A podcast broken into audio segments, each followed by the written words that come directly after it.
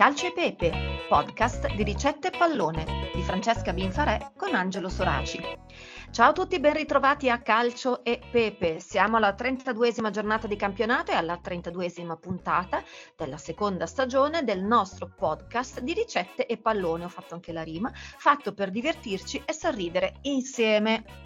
Ciao a tutti, benvenuti e benvenuti in Liguria. La partita che abbiamo scelto oggi eh, è eh, Bologna-Sampdoria. Ci sediamo alla tavola imbandita eh, delle, della squadra ospite, siamo a Genova e mangiamo delle ottime frittelle di baccalà. Come si dice, pancia mia fatti capanna, lecchiamoci baffi, fritto e buono tutto. Ce ne sono altre di frasi del genere? Probabilmente sì, ma comunque se è vero che fritto è buono tutto, il baccalà è una di quelle cose che fritto è proprio stra buono. Sì, ci fa fare uno step in più nella scala della goduria, diciamo così, saliamo di un gradino.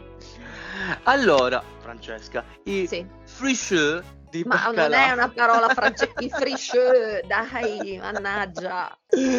No, mi, mi, piace perché se, devi essere tu quella a correggermi in queste cose. Vabbè, eh, io non parlo in dialetti meridionali, ma sono un po' nell'orecchio qua la pronuncia fricheux, tranquillo. Eh, I fricheux di baccalà. sì. Eh, le frittelle di baccalà, ecco. Ok. sono facilissimi da fare e sono un antipasto buonissimo. Come si fanno? Si divide in pezzi il baccalà, lo si immerge nella pastella di acqua, farina e lievito e si frigge in olio di arachidi caldo.